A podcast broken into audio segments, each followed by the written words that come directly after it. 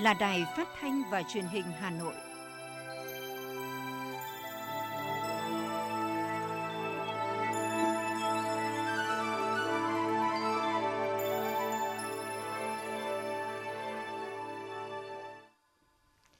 Xin được kính chào quý vị và các bạn. Bây giờ là chương trình thời sự của Đài Phát thanh Truyền hình Hà Nội, phát trực tiếp trên sóng FM tần số 90 MHz. Chương trình trưa nay, thứ năm ngày 17 tháng 2 năm 2022 có những nội dung chính sau đây. Chính phủ đồng ý mở cửa lại toàn bộ hoạt động du lịch từ ngày 15 tháng 3. Ngày 23 tháng 2 tới, Hà Nội sẽ tổ chức trọng thể lễ kỷ niệm 120 năm ngày sinh đồng chí Nguyễn Phong Sắc. Bộ Y tế hướng dẫn xử lý F0, F1 tại trường học. Phần tin thế giới có những tin tức đáng chú ý. Nga thông báo rút lực lượng sau khi kết thúc tập trận tại Crimea. Chủ tịch Trung Quốc Tập Cận Bình chỉ ra chỉ thị về tình hình dịch COVID-19 nghiêm trọng tại Hồng Kông. Indonesia chi gần 46 tỷ đô la Mỹ cho chương trình phục hồi nền kinh tế. Và sau đây là nội dung chi tiết của chương trình. Thưa quý vị và các bạn, chiều hôm qua tại Hà Nội diễn ra hội nghị trực tuyến triển khai nghị quyết số 11 của Chính phủ về chương trình phục hồi và phát triển kinh tế xã hội và triển khai nghị quyết số 43 của Quốc hội về chính sách tài khóa, tiền tệ, hỗ trợ chương trình. Bí thư Trung ương Đảng Phó Thủ tướng Lê Minh Khái tới dự và phát biểu tại hội nghị. Tại hội nghị, đại diện bộ, ban ngành và các địa phương trong cả nước đều rất kỳ vọng vào việc triển khai nghị quyết số 11 của chính phủ sẽ góp phần vào chương trình phục hồi và phát triển kinh tế xã hội đất nước. Đồng thời cho rằng để đảm bảo được mục tiêu của chương trình đề ra trong 2 năm 2022-2023, chính phủ cần chỉ đạo các bộ ngành thực hiện chính sách một cách đồng bộ. Việc phân bổ mục tiêu và nguồn lực đồng bộ để đảm bảo tiến độ, thời gian theo kế hoạch, qua đó phát huy được hiệu quả tích cực của chương trình. Đối với ngân hàng chính sách xã hội, cần quan tâm ưu tiên cho vay, phân bổ các nguồn lực theo các chương trình đã đề ra. Phó Thủ tướng Lê Minh Khái cho rằng, để triển khai thực hiện các chính sách tín dụng ưu đãi kịp thời, hiệu quả, đúng đối tượng để hỗ trợ người nghèo và các đối tượng chính sách khác vượt qua khó khăn do đại dịch COVID-19, góp phần phục hồi phát triển kinh tế xã hội theo nghị quyết số 11. Cần tăng cường trách nhiệm hơn nữa để thực hiện tốt chương trình này, cần có sự phối hợp chặt chẽ nhịp nhàng giữa các bộ ngành địa phương để đạt được hiệu quả cao. Thưa quý vị, ngày hôm qua, Văn phòng Chính phủ đã ban hành văn bản thông báo kết luận của Phó Thủ tướng Vũ Đức Đam tại cuộc họp với các bộ ban ngành bàn về phương án mở cửa trở lại hoạt động du lịch. Theo đó, Phó Thủ tướng Vũ Đức Đam đã đồng ý với đề xuất của Bộ Văn hóa, Thể thao và Du lịch cùng ý kiến với các bộ cơ quan về thời gian mở cửa trở lại toàn bộ hoạt động du lịch trong điều kiện bình thường mới theo đúng tinh thần chỉ đạo của Chính phủ, Thủ tướng Chính phủ về thích ứng an toàn, linh hoạt, kiểm soát hiệu quả dịch COVID-19 từ ngày 15 tháng 3 năm 2022. Phó Thủ tướng yêu cầu Bộ Văn hóa, Thể thao và Du lịch chủ trì phối hợp cùng với các bộ cơ quan liên quan thống nhất nội dung và quy định đón khách quốc tế, hoàn thiện khẩn trương công bố phương án mở cửa trở lại hoạt động du lịch, có hướng dẫn chi tiết để các đơn vị địa phương chủ động tổ chức thực hiện.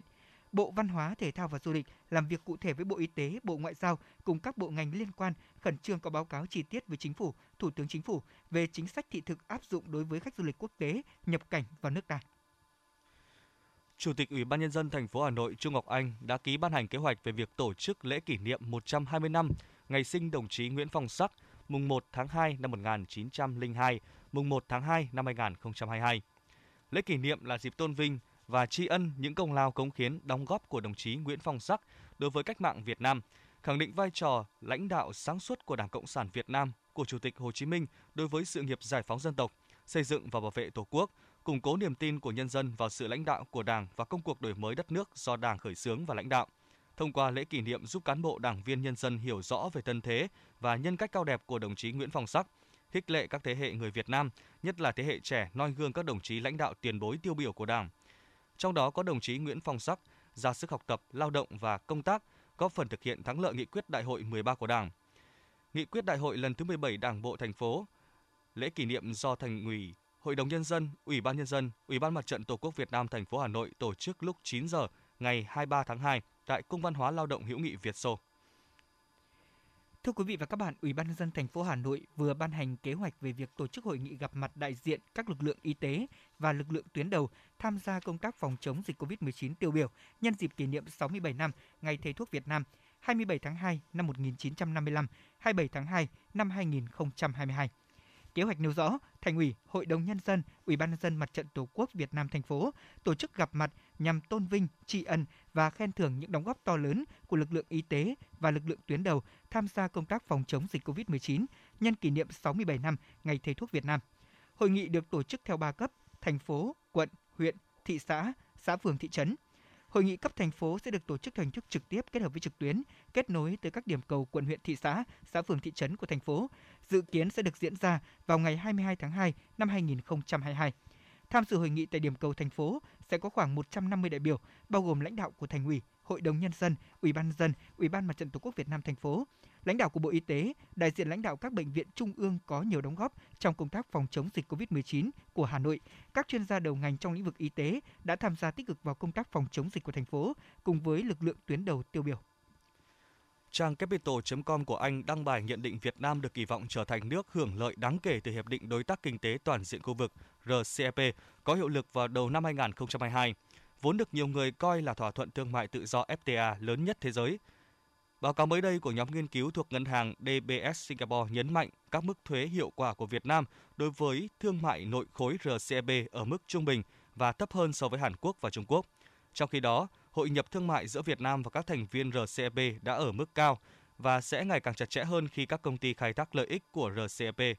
Việt Nam liên tục nhập khẩu một lượng hàng hóa đáng kể từ các đối tác RCEP. Báo cáo cũng lưu ý RCEP mang lại cho Việt Nam cơ hội tăng cường xuất khẩu sang các đối tác thuộc hiệp định.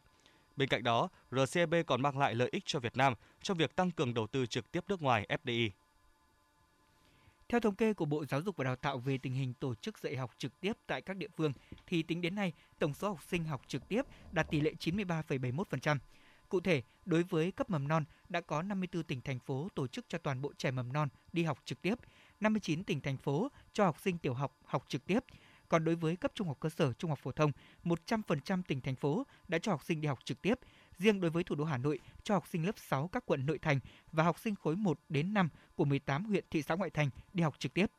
Tại tất cả các tỉnh thành phố, Sở Giáo dục Đào tạo cũng đã xây dựng thực hiện tiêu chí bảo đảm an toàn cho học sinh, xây dựng kịch bản linh hoạt, triển khai thực hiện sổ tay đảm bảo công tác phòng chống dịch trong trường học đến toàn thể cán bộ, nhân viên, giáo viên, học sinh cùng phụ huynh học sinh. Tại hội nghị trực tiếp tập huấn hướng dẫn xử trí, chăm sóc và điều trị cho trẻ em mắc COVID-19, kết nối các điểm cầu của 63 tỉnh thành phố do Bộ Y tế tổ chức vào ngày hôm qua. Các chuyên gia cho biết trong bối cảnh các trường học trên cả nước mở cửa trở lại, các biện pháp phòng dịch và xử lý F0, F1 ở trường được xã hội quan tâm. Theo hướng dẫn của Bộ Y tế, đối với lớp có học sinh F0 cho học sinh ngồi yên tại chỗ, tổ chức điều tra xác định các trường hợp F1 theo hướng dẫn của ngành y tế, tổ chức test kháng nguyên nhanh, mẫu gộp cho toàn bộ học sinh của lớp đó. Ngoài ra, cho học sinh di chuyển sang lớp học dự phòng và khử khuẩn toàn bộ lớp học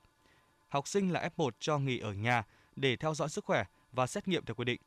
Trường hợp học sinh F1 đã tiêm đủ liều vaccine thì ở nhà không quá 7 ngày, xét nghiệm vào ngày thứ bảy âm tính, cho đi học trở lại. Học sinh F1 chưa được tiêm vaccine cũng cho nghỉ tại nhà. Theo dõi chặt các biểu hiện, xét nghiệm theo quy định. Nghỉ học không quá 14 ngày. Đối với các lớp học khác, nếu không có sự giao lưu tiếp xúc giữa F0 với các học sinh lớp khác thì cho đi học bình thường. Ủy ban dân thành phố Hà Nội vừa ban hành kế hoạch về việc triển khai thực hiện đề án quản lý các cơ sở sản xuất và kinh doanh thực phẩm trong chợ trên địa bàn thành phố năm 2022. Theo đó, thành phố đặt mục tiêu 100% đơn vị quản lý chợ, các cơ sở kinh doanh thực phẩm cố định tại các chợ được tuyên truyền, phổ biến, tập huấn kiến thức về an toàn thực phẩm, về đề án quản lý các cơ sở sản xuất kinh doanh thực phẩm trong chợ trên địa bàn thành phố giai đoạn 2022-2025. 100% đơn vị quản lý chợ xây dựng và ban hành các quy chế về quản lý bảo đảm an toàn thực phẩm tại chợ. 100% số chợ được giám sát, lấy mẫu kiểm tra chất lượng an toàn thực phẩm. Tỷ lệ thực phẩm được giám sát và lấy mẫu tại các chợ vi phạm quy định về an toàn thực phẩm giảm 30% so với thời điểm trước khi thực hiện đề án. Đồng thời tối thiểu 100% chợ đang hoạt động sẽ được nâng cấp cải tạo sửa chữa đầu tư và 100% chợ xây mới đáp ứng các tiêu chí chợ bảo đảm an toàn thực phẩm, văn minh thương mại theo đúng quy định. Trước phản ánh về việc giá vé máy bay từ các tỉnh thành phố đến thành phố Hồ Chí Minh tăng cao so với giai đoạn trước Tết, Bộ Giao thông Vận tải vừa có văn bản yêu cầu Cục Hàng không Việt Nam chủ trì phối hợp với các hãng hàng không làm rõ tình hình thực hiện giá vé trong giai đoạn cao điểm Tết Nguyên đán năm 2022 và sau Tết. Bộ cũng yêu cầu Cục Hàng không khẩn trương cung cấp thông tin cho cơ quan báo chí về tình hình thực hiện giá vé của các hãng hàng không, đồng thời đề xuất giải pháp, kiến nghị xử lý những khó khăn tồn tại nếu có – Cục phải báo cáo Bộ kết quả thực hiện trước ngày 18 tháng 2. Theo công bố từ Hiệp hội các nhà sản xuất ô tô Việt Nam, trong tổng doanh số bán hàng có 25.279 xe du lịch, giảm 31%, 5.177 xe thương mại, giảm 44% và 286 xe chuyên dụng, giảm 53%. Xét theo nguồn gốc xe thì trong khi doanh số của xe lắp ráp trong nước đạt 17.782 xe, chỉ giảm 31%, thì doanh số của xe nhập khẩu nguyên chiếc là 12.960 xe, giảm mạnh đến 38% so với tháng trước đó. Dẫn đầu top 10 của mẫu xe bán chạy nhất thị trường ô tô Việt Nam là Hyundai Accent với việc bán được 2.398 xe. Tiếp đến là Honda City với doanh số 1.745 xe, Toyota 1.715 xe, Kia Slot 1.450 xe, Toyota Vios 1.446 xe. Tổng công ty Đường sắt Việt Nam vừa có văn bản kiến nghị cấp có thẩm quyền bố trí vốn sửa chữa, nâng cấp 41 nhà ga hành khách hàng hóa trong giai đoạn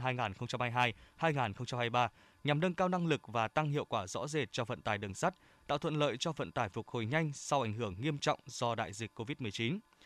Dự kiến tổng số vốn cho dự án này khoảng 2.380 tỷ đồng, đề xuất từ nguồn chương trình phục hồi và phát triển kinh tế xã hội. Cụ thể, kinh phí này chi sửa chữa, cải tạo, nâng cấp bãi hàng, kho hàng, đường vào ga, các công trình phụ trợ tại 9 ga hàng hóa trọng điểm như Sóng Thần, Đồng Đăng, Kim Liên, Diêu Trì. Cùng với đó là sửa chữa, cải tạo, nâng cấp nhà ga, đường vào ga, các công trình phụ trợ của 32 ga khác để phục vụ tốt nhất cho vận tải hành khách. Thưa quý vị, kể từ ngày mai, ngày 18 tháng 1, thì công dân khi đi làm những thủ tục hành chính không cần mang giấy khai sinh, đăng ký kết hôn bản giấy và sẽ dùng dữ liệu điện tử có mã QR. Đây là một trong số những nội dung trong thông tư số 01/2022 do Bộ Tư pháp ban hành. Theo đó thì bản điện tử giấy tờ hộ tịch có giá trị pháp lý như là bản giấy trong các thủ tục hành chính trực tuyến hoặc trực tiếp tại cơ quan đăng ký hộ tịch công dân khi có nhu cầu đăng ký hộ tịch trực tuyến sẽ truy cập vào cổng dịch vụ công quốc gia hoặc cổng dịch vụ công cấp tỉnh để đăng ký tài khoản, xác thực người dùng và được cấp mã số để theo dõi tra cứu. Người có yêu cầu đăng ký hộ tịch được nhận kết quả bằng một trong những phương thức như sau: nhận bản điện tử giấy tờ hộ tịch gửi qua email hoặc là kho quản lý dữ liệu điện tử của mình, nhận bản điện tử giấy tờ hộ tịch gửi vào thiết bị số thông qua phương pháp truyền số liệu phù hợp, nhận kết quả là giấy tờ hộ tịch bằng đường bưu điện hoặc là nhận kết quả là giấy tờ hộ tịch tại cơ quan đăng ký. Bộ Lao động Thương binh Xã hội cho biết trong năm nay sẽ thanh kiểm tra toàn bộ các cơ sở nuôi dưỡng trẻ em, cơ sở tôn giáo nhận nuôi trẻ em và các tổ chức trên cả nước. Tinh thần chung là tự thanh kiểm tra cơ sở, thanh tra bộ sẽ kiểm tra lại và trình chính phủ xây dựng một nghị quyết về trẻ em. Theo báo cáo mới đây của Tổng đài Quốc gia về bảo vệ trẻ em 111, vấn nạn xâm hại và bạo lực trẻ em trong năm 2021 tăng cao hẳn so với năm 2020, với 625 ca tổng đài phải can thiệp xử trí, trong đó, trẻ bị bạo lực trong gia đình chiếm tỷ lệ nhiều nhất, tới 75%, tăng cao hơn rất nhiều, trong khi bạo lực học đường lại giảm hẳn do trẻ em không thể tới trường. Dự báo thời gian tới, khi trẻ được đi học trở lại, vấn đề bạo lực học đường có khả năng gia tăng nóng trở lại, trở thành vấn đề cần quan tâm để ngăn chặn. Bộ Văn hóa, Thể thao và Du lịch vừa có công văn gửi các địa phương về việc tăng cường công tác quản lý và tổ chức lễ hội năm nay, đáp ứng nhu cầu tham gia lễ hội của người dân trong dịp đầu xuân. Cụ thể, Bộ Văn hóa, Thể thao và Du lịch đề nghị các địa phương căn cứ tình hình diễn biến của dịch bệnh tại địa phương mình, thực hiện công tác chỉ đạo tổ chức lễ hội phù hợp theo hướng dẫn tạm thời số 3862 của Bộ Văn hóa, Thể thao và Du lịch về thực hiện nghị quyết số 128 của Chính phủ, ban hành quy định tạm thời thích ứng linh hoạt kiểm soát hiệu quả dịch COVID-19 trong các hoạt động văn hóa, thể thao du lịch. Nghị định số 110 của Chính phủ về quản lý tổ chức lễ hội. Đặc biệt, Bộ Văn hóa, Thể thao Du lịch đề nghị tổ chức các giải pháp về thực hiện nếp sống văn minh tại các hoạt động lễ hội, đẩy mạnh tuyên truyền phổ biến nâng cao ý thức tự giác và chấp hành pháp luật của người dân, thường xuyên cảnh báo người dân không được phép chủ quan lơ là trong công tác phòng chống dịch bệnh COVID-19, hạn chế đốt đồ vàng mã, tổ chức các phương án về trật tự an toàn giao thông, an toàn sông nước, phòng chống cháy nổ, an ninh trật tự, an toàn vệ sinh thực phẩm cho nhân dân cũng như du khách thập phương. Đại hội thể thao Đông Nam Á SEA Games 31 đã phải hoãn lại một năm do dịch Covid-19. Mặc dù dịch bệnh có thể còn diễn biến phức tạp, nhưng nước chủ nhà Việt Nam quyết tâm tổ chức ngày hội thể thao lớn nhất khu vực thành công, bảo đảm an toàn với sự ủng hộ của các nước trong khu vực. Lễ khai mạc SEA Games 31 diễn ra vào 20 giờ ngày 12 tháng 5 năm 2022 tại sân vận động quốc gia Mỹ Đình Hà Nội và lễ bế mạc diễn ra vào 20 giờ ngày 23 tháng 5 năm nay tại Cung Điển Kinh Hà Nội. Để đảm bảo tổ chức thành công lễ khai mạc, lễ bế mạc Đại hội thể thao Đông Nam Á lần thứ 31 SEA Games 31 năm 2022, Ủy ban nhân dân thành phố Hà Nội xây dựng 3 phương án tổ chức bảo đảm phòng chống dịch COVID-19.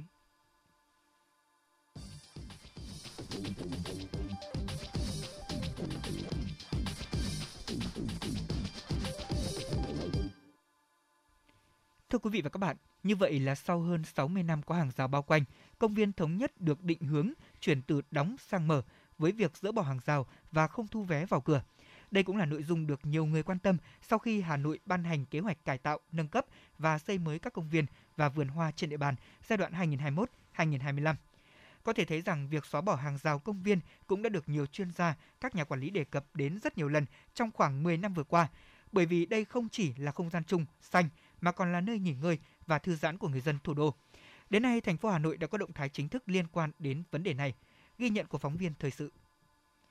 Nhiều năm nay, công viên Thống Nhất là nơi mà ông Trần Thế Sinh ở quận Đống Đa Hà Nội và những người bạn trong câu lạc bộ khiêu vũ của mình chọn để gặp nhau vào mỗi tuần. Tuy nhiên do công viên có nhiều cổng lại cách xa nhau, thế nên phải mất nhiều thời gian mới có thể tìm thấy nhau. Chúng tôi cũng không không muốn là phải ờ, chui luồn qua các cái cổng rào đấy để mà mình tập. Đấy. Khi mà thành phố dỡ bỏ thì chúng tôi thấy là thoải mái hơn và hy vọng rằng là uh, sẽ được dỡ bỏ mãi mãi. Theo kế hoạch mới nhất của Hà Nội, công viên thống nhất được nghiên cứu theo hướng công viên mở để người dân dễ dàng tiếp cận, đồng thời sẽ không thu vé vào cửa. Chủ trương này ngay lập tức được nhiều người dân ủng hộ. Tuy nhiên, vấn đề về quản lý an ninh trật tự cũng được đặc biệt quan tâm. Bà Phùng Thị Hương ở quận Đống Đa bày tỏ. Cơ quan quản lý phải à, Ừ, quản lý làm sao để cho những cái ừ, xe đạp xe máy không đi vào được công viên tạo điều kiện cho người đi bộ đi được dễ dàng.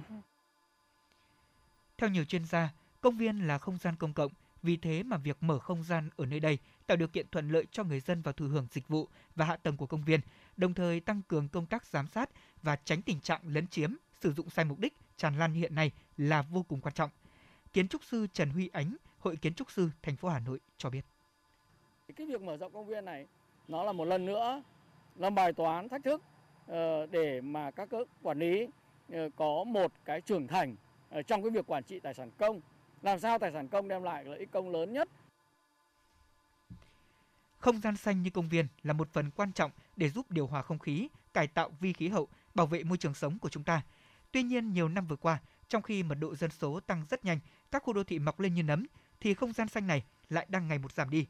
Việc tìm đến những công viên như thế này được cho là một biện pháp cứu cánh dễ dàng cho người dân khi có thể xả hơi sau một ngày một tuần lao động, học tập vất vả.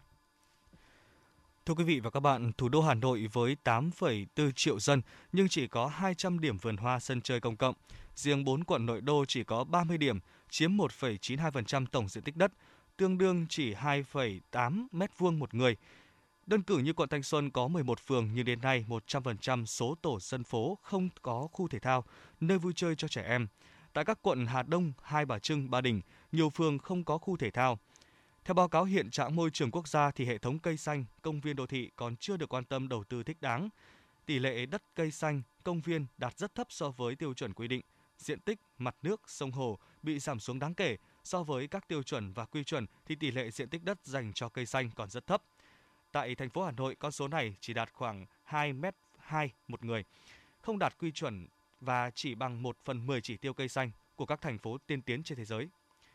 Như phân tích của nhiều chuyên gia quy hoạch, khi mà mảng cây xanh ở các khu vực trung tâm đô thị không thể mở rộng thêm, việc tạo điều kiện để cộng đồng từ nhiều hướng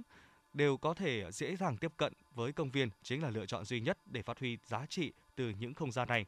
Và dần dần việc gỡ bỏ hàng rào quanh công viên cũng xuất hiện tại một số đô thị khác. Tại thành phố Hồ Chí Minh, hơn 60 công viên lớn nhỏ của thành phố này cũng đã được dỡ bỏ hàng rào. Thành phố Huế đã xóa bỏ hàng công viên quanh bờ bắc sông Hương để người dân có thể thoải mái di chuyển hơn. Xung quanh nội dung này, phóng viên thời sự đã có cuộc trao đổi với Phó Giáo sư Tiến sĩ Nguyễn Văn Huy, nguyên giám đốc Bảo tàng Dân tộc học Việt Nam. Vâng, Tâm hiện nay thì Hà Nội mới ban hành kế hoạch bỏ những cái hàng rào xung quanh công viên thống nhất cũng như là cũng có sự chỉnh trang nâng cấp một số công viên ở trên địa bàn thành phố Hà Nội. Vậy ờ, trước những cái, cái kế hoạch này thì ông đã có những cái ờ, quan điểm của mình như thế nào khi kế hoạch này được ban hành? Vâng, tôi nghĩ rằng là rất là hay tạo ra cho các cái công viên một cái không gian mở thì tôi nghĩ rằng là đấy là một cái điều nó ờ, đi đúng với cái xu hướng phát triển của xã hội Ừ, đấy là cái xu hướng là làm thế nào để biến cho các cái thiết chế văn hóa như công viên như các cái bảo tàng như các cái trung tâm lưu trữ nó ngày càng nó gắn liền với cái cuộc sống nó gắn liền với cái đời sống gắn liền với cái, cái thỏa mãn với cái nhu cầu ờ, của nhân dân. Cái các cái công viên thì tôi nghĩ rằng là um, đây là một cái thiết chế văn hóa công cộng. Um, chúng ta không nên bán vé. Vâng và khi xóa bỏ những cái hàng rào như vậy thì chúng ta phải quan tâm tới cái công tác quản lý như thế nào thưa ông? Vâng. Thì mở ra chúng ta lại sợ lấn chiếm thì đấy lại là một vấn đề khác, đấy là vấn đề quản lý. Sợ nhất là chúng ta buông lỏng quản lý. Mở ra mà buông lỏng quản lý hoặc là có những cái lợi ích ừ, cá nhân, lợi ích nhóm đưa nó đưa nó vào thì nó sẽ nó nó sẽ phá cái công viên của chúng ta. Vì một đồng tiền mà ở ở trong những cái công viên như thế mà chỗ nào cũng khai thác ừ, hàng quán cả thì nó sẽ sẽ sẽ mất cái tính văn hóa của công viên đi. Vâng, à, rất cảm ơn những chia sẻ của ông vừa rồi.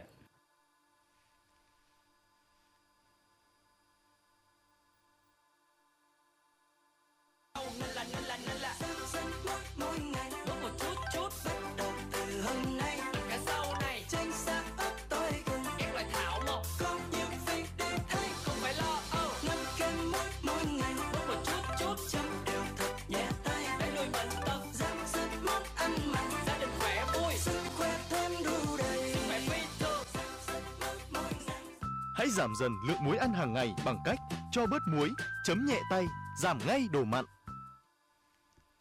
Xin được chuyển sang những tin tức thế giới. Thưa quý vị và các bạn, quân đội Nga ngày hôm qua thông báo sẽ rút các lực lượng tham gia cuộc tập trận tại bán đảo Crimea sau khi Moscow phát đi những tín hiệu cho thấy thiện chí giảm leo thang căng thẳng trong cuộc khủng hoảng Ukraine. Trước đó, thì Bộ Quốc phòng của Nga cho biết các đơn vị thuộc quân khu miền Nam và quân khu miền Tây đã hoàn thành cuộc tập trận và bắt đầu quay trở lại căn cứ thường trực của mình. Vẫn chưa rõ là Nga đã rút bao nhiêu quân và còn bao nhiêu binh sĩ ở dọc biên giới với Ukraine. Ngày hôm qua, người phát ngôn Điện Kremlin Dmitry Peskov cho biết Moscow sẽ đánh giá tích cực việc Tổng thống Mỹ Joe Biden bày tỏ sẵn sàng đàm phán với Nga về an ninh. Ông Peskov cũng lưu ý Tổng thống Nga Vladimir Putin nhấn mạnh mong muốn và sẵn sàng đàm phán về an ninh, đồng thời điều tích cực là Tổng thống Mỹ cũng xác nhận sẵn sàng các cuộc đàm phán nghiêm túc. Trong khi Tổng thống Ukraine Volodymyr Zelensky không quá lo lắng về nguy cơ xảy ra một cuộc tấn công quy mô lớn trong bối cảnh Nga điều quân tới gần khu vực biên giới, ông đang nhắm mục tiêu vào điều mà ông coi là mối đe dọa khác đối với chủ quyền của đất nước, đó chính là các nhà tài phiệt. Trong một bài phát biểu trên toàn quốc vào hôm 14 tháng 2, Tổng thống Zelensky chỉ trích nhiều người thuộc giới tài phiệt của Ukraine đã rời khỏi đất nước trong bối cảnh Mỹ cảnh báo về một cuộc tấn công của Nga sắp diễn ra, bất chấp Nga đã nhiều lần phủ nhận cáo buộc có ý định tấn công nước này.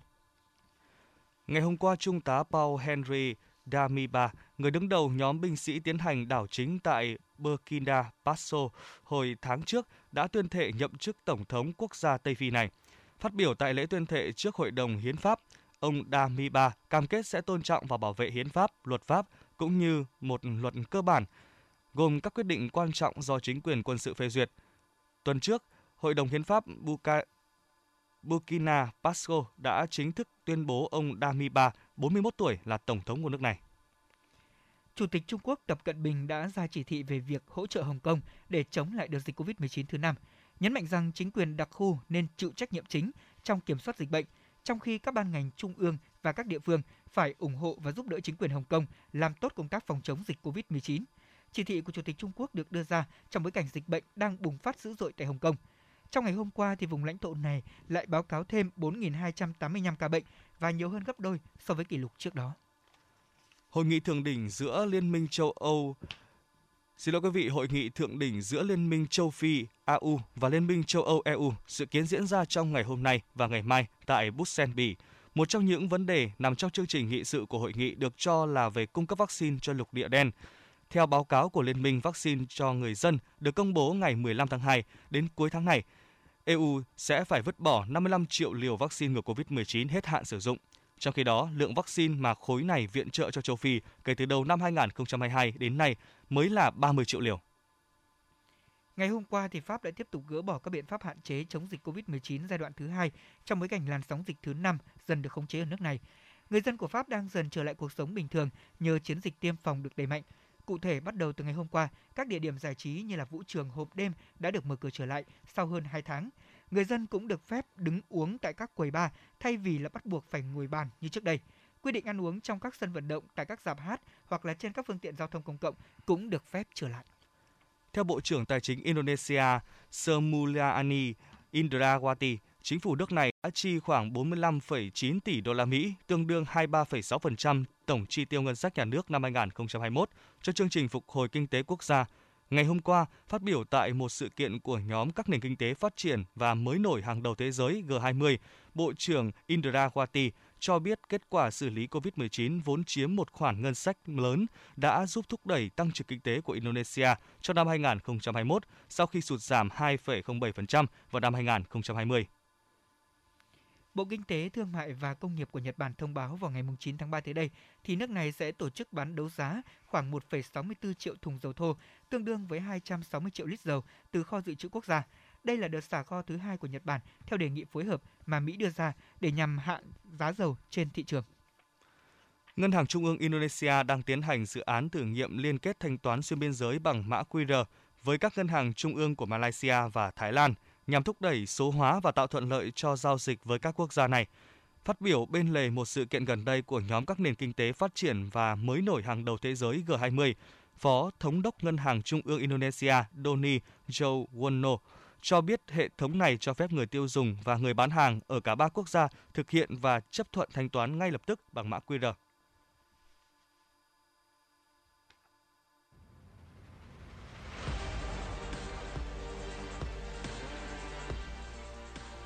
Bản tin thể thao. Bản tin thể thao.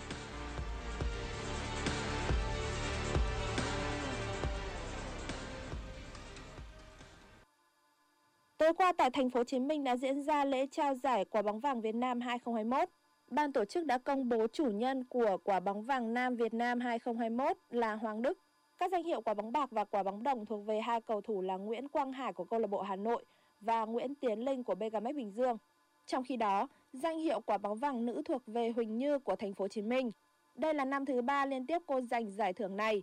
Ở hạng mục quả bóng vàng Futsal, thủ thành Hồ Văn Ý của Thái Sơn Nam đã được sướng tên. Thủ môn trẻ này đã có đóng góp rất lớn vào tấm vé dự World Cup Futsal của đội tuyển Futsal Việt Nam cùng tấm vé đi đến tứ kết. Bên cạnh những danh hiệu cá nhân, ban tổ chức cũng vinh danh những nhà cầm quân có đóng góp lớn cho bóng đá Việt Nam, gồm huấn luyện viên Park Hang-seo, Mai Đức Chung và Phạm Minh Giang. Đây là ba nhà cầm quân góp công lớn vào thành công của bóng đá Việt Nam trong năm 2021.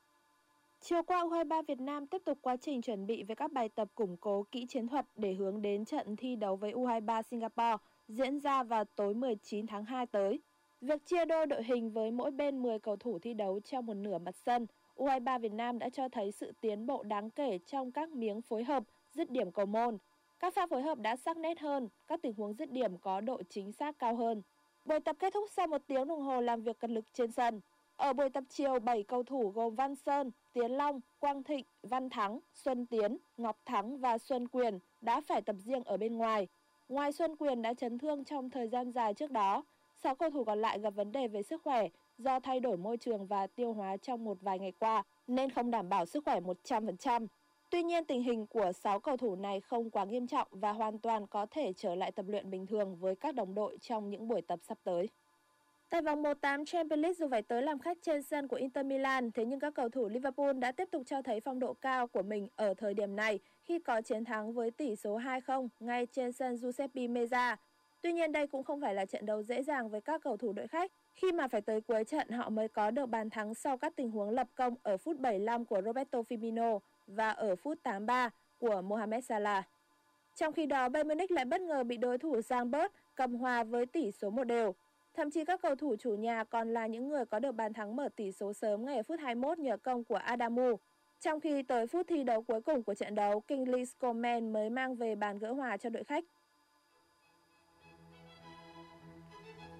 Dự báo thời tiết vùng châu thổ sông Hồng và khu vực Hà Nội chiều và tối ngày 17 tháng 2. Vùng đồng bằng Bắc Bộ chiều có mưa vài nơi, tối có mưa nhỏ, mưa phùn rải rác, nhiệt độ từ 17 đến 22 độ.